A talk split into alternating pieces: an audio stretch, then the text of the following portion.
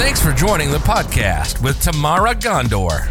Conversations with everyday innovators that reject status quo, think differently, and make a positive difference in their world. Listen in so you can ignite innovation, influence others, and make an impact too. And now, your host, CrossFit addict, knee high sock lover, and according to her kids, average cook, Tamara Ghandour.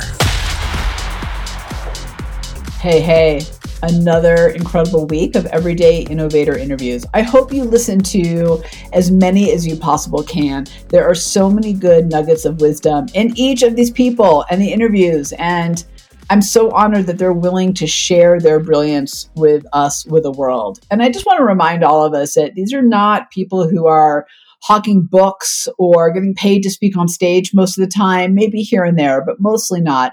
They're just people like you and me who are out there innovating, thinking differently, and shaking it up. And they uh, pulled back the curtain, opened up, and shared with us how they're doing it so that we can do more of it too. So do me a favor show the guests some love. Go onto iTunes and leave us a review. It's so simple. Either do it on your desktop on iTunes, or if you do the podcast app, I think if you just go to our show and then scroll down past the episodes, it'll have reviews and you can leave one give them some love. They these are not people who get paid to speak for a living. They just are incredible people like you and the other listeners out there and they've been willing to share their brilliance with us. In fact, pause it right now before I keep going. Pause, go ahead, leave a review. They will be thankful for it. It's like giving them a hint of validation. We all need a little bit of that in our world. All right, on to another incredible Friday. What I'm going to do in this episode is number one, I'm going to talk about something called the 2 to 98% rule. I want to share a little bit about that with you and share about our upcoming challenge. And then I want to dig into each of these everyday innovator interviews that were so amazing, our very diverse set of people that we had on, their type of innovator styles. And the thing that really spoke to me during the interview, the kind of aha moment that I had all right, are you ready to dig in? Let's do this. All right, let's start with the 2% 98% rule. I want you to think of this. In fact, let's use an analogy for a moment. Let's say you get up in the morning and you go and you turn on your Peloton or your YouTube or whatever app, or you go to the gym, whatever it is, and you spend 30 minutes moving Maybe you go for a walk around the block, walk your dog. Maybe you do some push-ups in the kitchen before while your coffee's brewing, whatever it is. That little 2% of your day where you got your metabolism going has an impact on the other 98% of your day.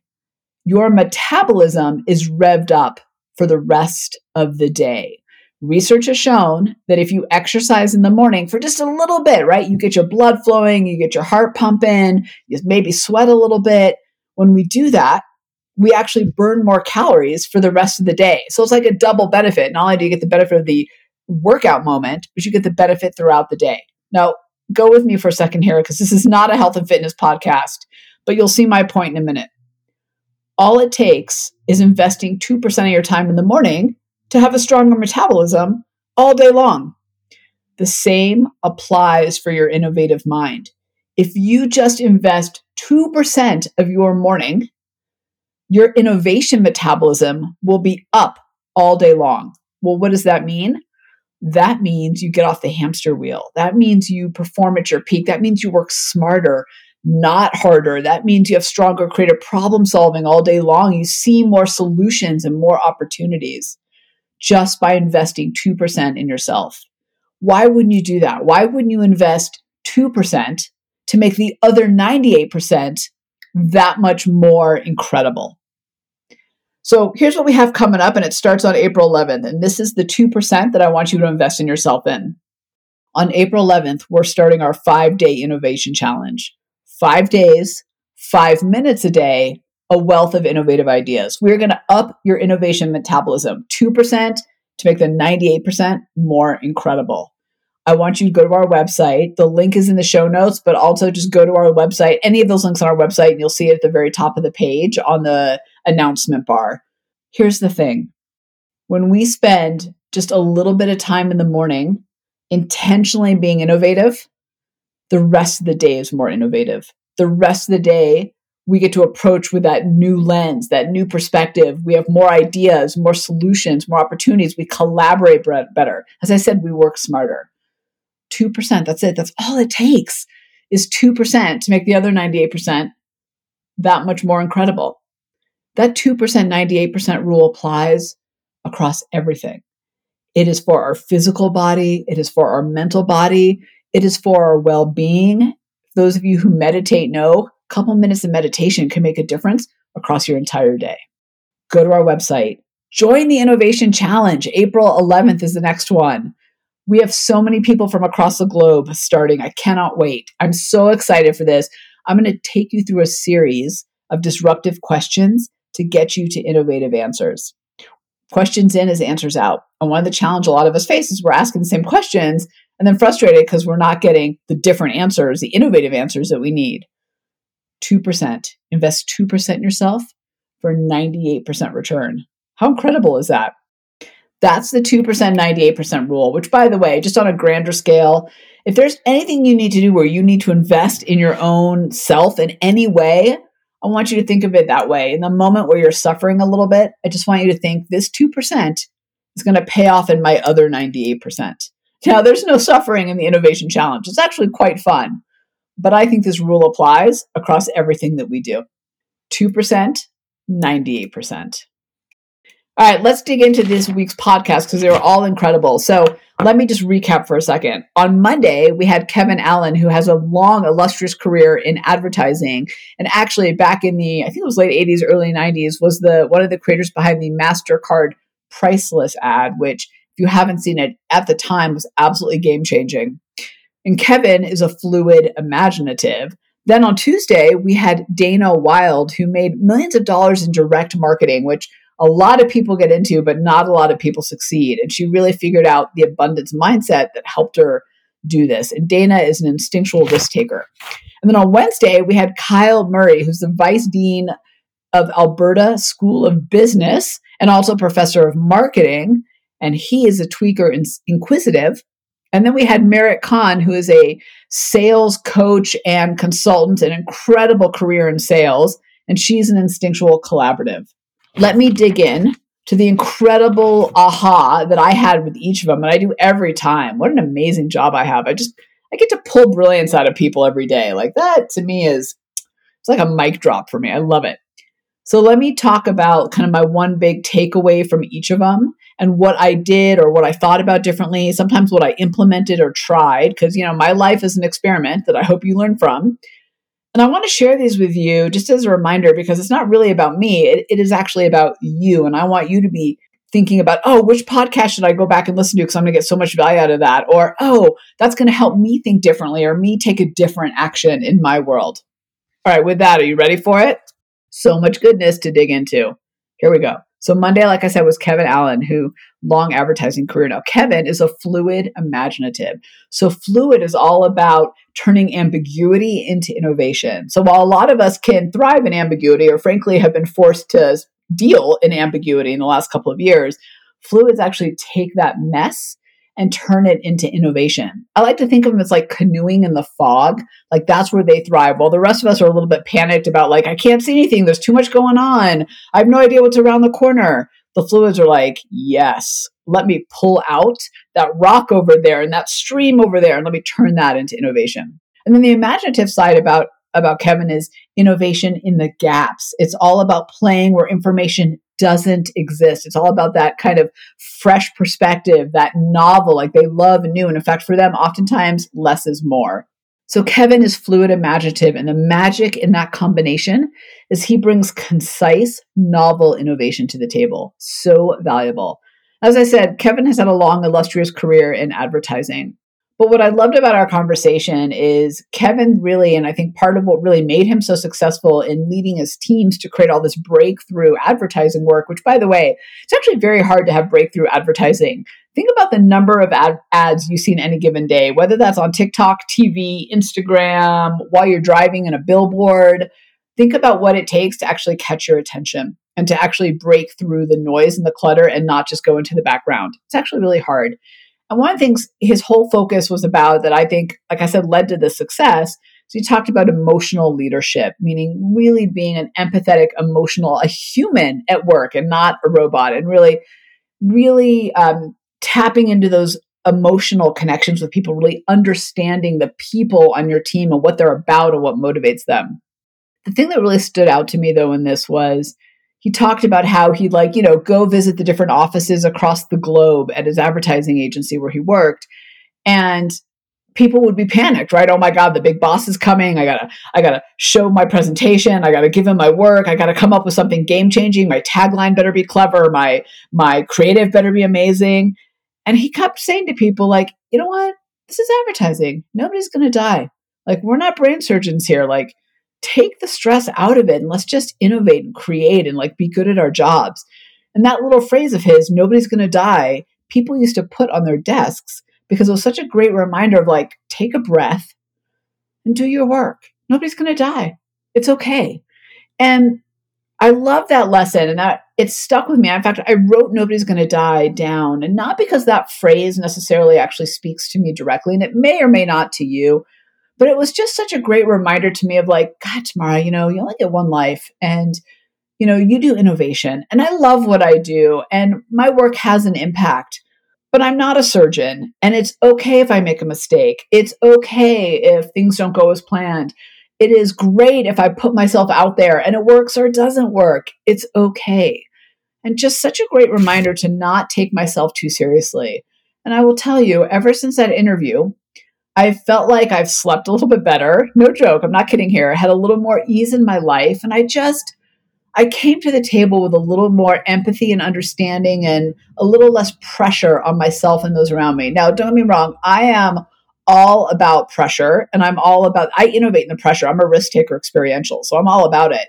But a little bit of ease goes a long way. So I just, I hope you'll take the message that I took out of Kevin's interview, which was like, take a deep breath. It's okay. Nobody's going to die. Like, it's all good. What you do really matters and it's important. But unless you're really like a brain surgeon out there, and maybe you are, it's okay if you make a mistake. It's okay if something doesn't go right. It's okay to not have all the answers. Like, it's okay. No need to take it too seriously. So thanks for that, Kevin. Because I got to tell you, after that, I I think I've had just a little bit more ease. I think my team would tell you that like I'm not as stressed out as I normally am. And I actually slept a little bit better after these interviews. So thank you for that. It's okay. You're listening to Conversations with Everyday Innovators on with Tamara Ghandour podcast. Let's take a moment to thank our generous partners that make this possible. I want to take a moment to talk about my friends at Howdy Puppy. Dogs experience all the same problems as humans when it comes to joint pain, anxiety, digestion, and arthritis. A great way to help our four legged family members with these ailments is with CBD infused pet treats. Who doesn't like treats? As you longtime listeners know, my Mastiff Zoe is part of my family, but is getting older and has some anxiety issues when strangers come around. Howdy Puppy CBD dog treats has totally changed her disposition. And I know she feels like her young, energetic, confident self when she gets Howdy Puppy CBD dog treats. There are many CBD infused dog treats on the market, but the truth is that many of them are overpriced and ineffective. We've looked at dozens of CBD dog treats and found most of them disappointing. Howdy Puppy is among the best brands in the CBD pet business. They deliver consistent quality, and their treats look and taste amazing, according to our dogs, of course. The company makes CBD dog treats in three flavors steak, bacon, and cheese rolls. All of Howdy Puppy CBD treats contain natural ingredients, including high quality full spectrum hemp oil, all sourced and made in the USA. Full disclosure I'm an investor in Howdy Puppy. But before I put my name on the company, I had an independent lab in Denver, Colorado verify the quality and consistency of their treats. They are truly as advertised. Go online today at howdypuppy.com, link will also be in the show notes, and use promo code TAMARA, T A M A R A, that's me, to get 20% off the absolute best CBD dog treats on the market. You will not be disappointed. Howdypuppy.com, promo code Tamara. Don't let them suffer needlessly. Let them enjoy life too. All right, next up is Dana Wilde, who made millions of dollars as a direct marketer. So, direct marketers, things like uh, Monat um, or the what's the what's it called the uh, jewelry where you have those home parties. I can't remember, but you know what I'm talking about. Direct marketing is one of those things where a lot of people get into it, but not a lot of people make a lot of money. But Dana did, and she realized that through mindset work that she did. Now, Dana is an instinctual risk taker, so a little bit not surprising given she's all about that kind of mindset stuff. So the instinctual is all about a more circuitous thought pattern. So while most of us are logical, A to B to C to D, instinctuals are very A to B to X over to Y, back to X over to L and back. Because of that, they tend to connect dots in new and meaningful ways. They see insights and patterns and how things connect that the rest of us see as random. And then the risk taker side is all about leaping in the uncomfortable, innovating under that pressure that I was talking about, right? Uh, risk takers tend to push the boundaries because while others are stuck at the ledge, they love to leap and figure it out as they go. They're not afraid to take those risks. In fact, because those places of risk is where they innovate best. Now, because of that, the magic in this combination of instinctual risk taker means that Dana brings brings connective, bold innovation to the table. So powerful. Now, Dana and I had a whole conversation about this exercise that she has people do on her team and, and now people that she coaches called the peacock feather. And here's the deal. Here's the short of it. If you haven't listened to the interview, go back and listen to the whole thing because it's so good. But one of her exercises is like pick something something maybe not that you know you see every day, but that, you know, that you would see like uh, a red rose, right? And for 72 hours, look for red roses everywhere and you will see them. And, and the point of this exercise is to activate and notice your reticular activating system, the RAS, which I describe as a brick wall. And the point of this brick wall is to only let in things you already confirm or know to be true and to push out or ignore anything that doesn't match pre existing beliefs. So, when it's kind of like when you decide, oh, I'm going to get a Ford F 150 gray, and suddenly you see Ford F 150 gray everywhere, where before you never saw them on the road, right? That's kind of what this brick wall does. So, Dana does this exercise with people because she wants you to see how powerful it is because what you focus on, right, is what you attract. So I did the exercise and I decided that I was going to pick a peacock feather. That was going to be the thing I was going to look for. Now, here's the thing I need to own up to all of you. I picked the peacock feather because I didn't think I would see it. I wanted to prove myself and Dana, I guess on a subconscious level, sorry, Dana, wrong because that's going to be a hard one to see, right? So for two days, I walked like I'd go to my local coffee shop. I live in a kind of urban, I live in Denver, so I can walk to a lot of places. So like I walked to my coffee shop, I walked to dinner, I walked to pick up my kids at school, no peacock feathers. And I was like, see, told you. But then I'm talking to Dana and she goes, Did you pick something you knew you wouldn't see? And I was like, Well, yeah, I mean, I mean, yeah. And she goes, There's a great lesson in there. You make things harder than they need to be. Why wouldn't you pick something that you have a chance of seeing and going for that? And it kind of blew my mind because it it made me realize this is my big aha from this is I make things harder on myself than they need to be. I will set myself up for failure because I will make it hard or something that's not you're not able to accomplish or like I will go into it like this is not going to work. And it's so funny because on one hand I'm such an optimist and I'm so positive. I mean I built my own business like you have to believe in yourself and what's possible and you have to go after things that way. You know on the other hand there's a lot of places in my life I guess where I just make things harder. And the peacock feather was a great example of that.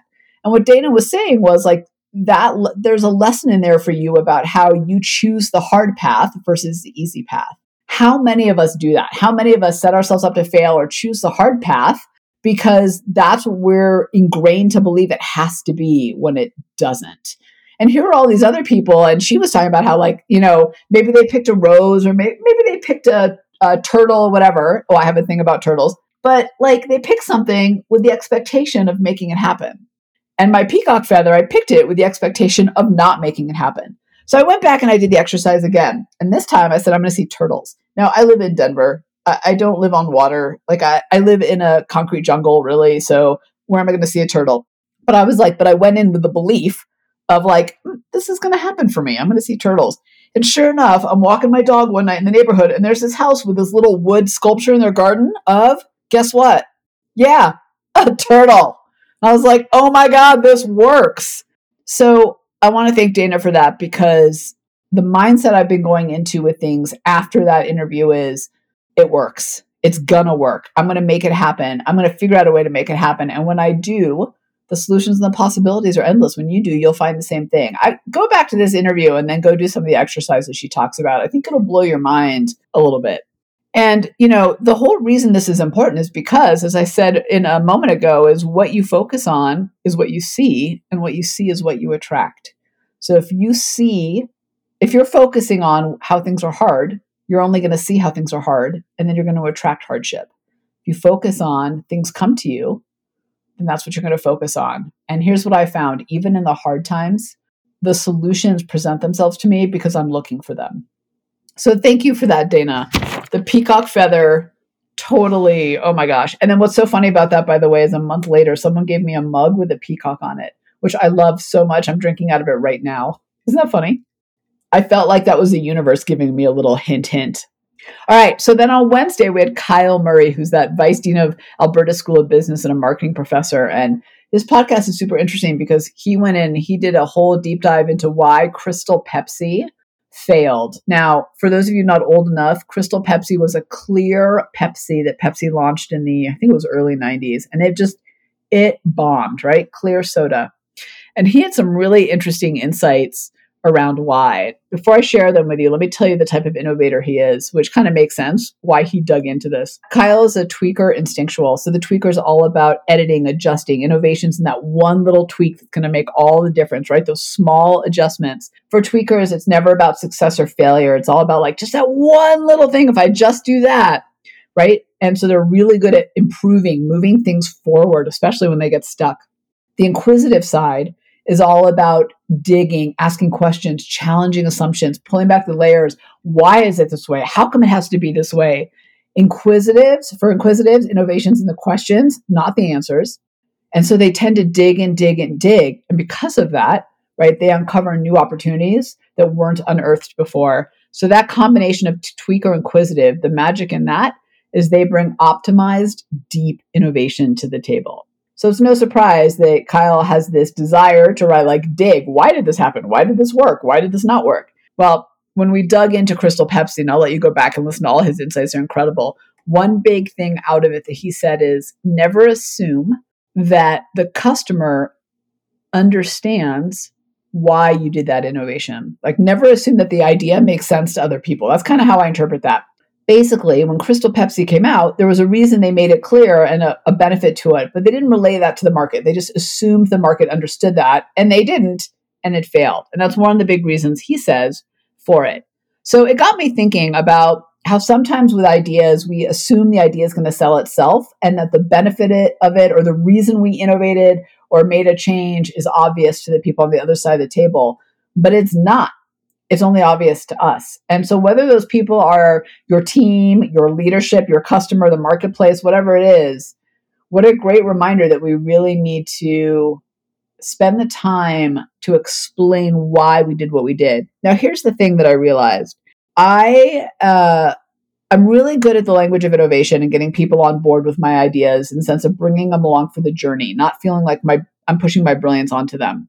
I'm really good at recognizing the everyday everyday innovator styles in the room, the different styles, and then speaking to what motivates the different styles and unlocking that innovation inside people. It's what I do for a living, of course. But sometimes I think I don't go into the why as much behind it because I think I'm explaining it in other ways, A and B. I don't want to be insulting. Like, what if it's obvious? What if they get it? And I'm over here like explaining every detail of the why. But the why really matters, doesn't it? And Kyle's interview really got me thinking about the why. And so, right after his interview, I actually had a new business pitch, for lack of a better way to say it, where I, I was pitch, pitching um, basically our everyday innovator method to a company. So it was they were going to have their team buy a whole thing of IQEs, the assessment. Everybody gets on board, and then we give them a toolbox that they go through, like a, a program to unlock innovation. And so I'm super excited about it. I love it. And I made some adjustments based on our last conversation. And so I'm here and I'm pitching. And for the first time, I added in a slide that said why. Like, why did we make the changes we made after our last conversation? Why did we set up the, the program to be this way? Why is the sequence this way? Like just a lot of why. And normally I would have maybe like subtly peppered that in or maybe even left it out. I don't know. And this time I just thought about what Kyle said of like, don't assume that people get it. And so I didn't assume. And I went into the why. And I got to tell you, it was the deepest, richest conversation I've ever had. Now we do it every time with clients. So thanks for that, Kyle, because our close rate shot up. It was already great to begin with. And now it's even better because we explain the why behind it. Why? So I love what Kyle said. And I, I thought it was so powerful about don't assume. And don't assume that people understand why you're doing what you're doing. Don't assume they understand why that change is a good one or why that idea is a good one. We got to bring people along for the journey in that way too. And part of the reason I think ideas, and he talks about it in with Crystal Pepsi, but just across the board, regardless if it's an internal, external idea, part of the reason they fail is because we don't explain why. And when people don't understand why, they don't connect with it. And you know, we get it because from our t- our seat, it makes perfect sense, doesn't it? But it doesn't from their seat. They have a different vantage point than us. So I was super psyched because that conversation, when I did that pitch and went deep into the why, it first of all, it opened up a whole new conversation and just it, it really took us to a whole different level of connection with the client and made the work that we did with them even more meaningful.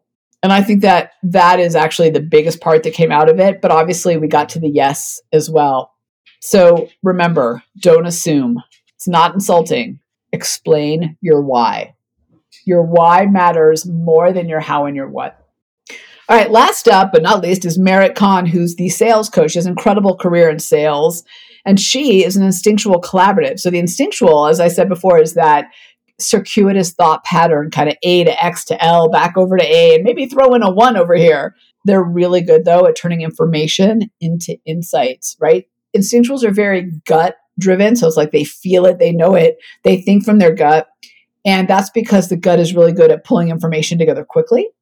And then they have to back up into the logic. So while most of us might go logic to instinct, they go from instinct to logic. And then the collaborative is all about pulling disparate people and ideas and experiences together to create whole innovation. So collaboratives, I like to think of them as like gathering, gathering, gathering, and consuming, and then pulling out the nuggets to create an incredible picture. Like it's like puzzle pieces coming together. So, instinctual collaborative, the magic in that combination is that someone like Merritt brings connective whole innovation to the table. Now, Merritt talked a lot about the power of asking good questions, which I am. Go back and listen to her questions. They are so good, especially in a changing time. She really had some insight around how do you ask questions that help people move forward and not get stuck in the past. But one thing she said that really spoke to me, because I think you all know I'm a little bit of a uh, free spirit wrapped up in a type A personality. She talked about how we have to be in a relationship with reality and how so many of us are in denial, especially right now. Believe me, part of me gets it, right? Things are exhausting, they're relentless, they're never ending, the change is constantly happening. But she was talking about how, like, if you're not in a relationship re- with reality, you simply cannot move forward, period, end of story. And that really spoke to me.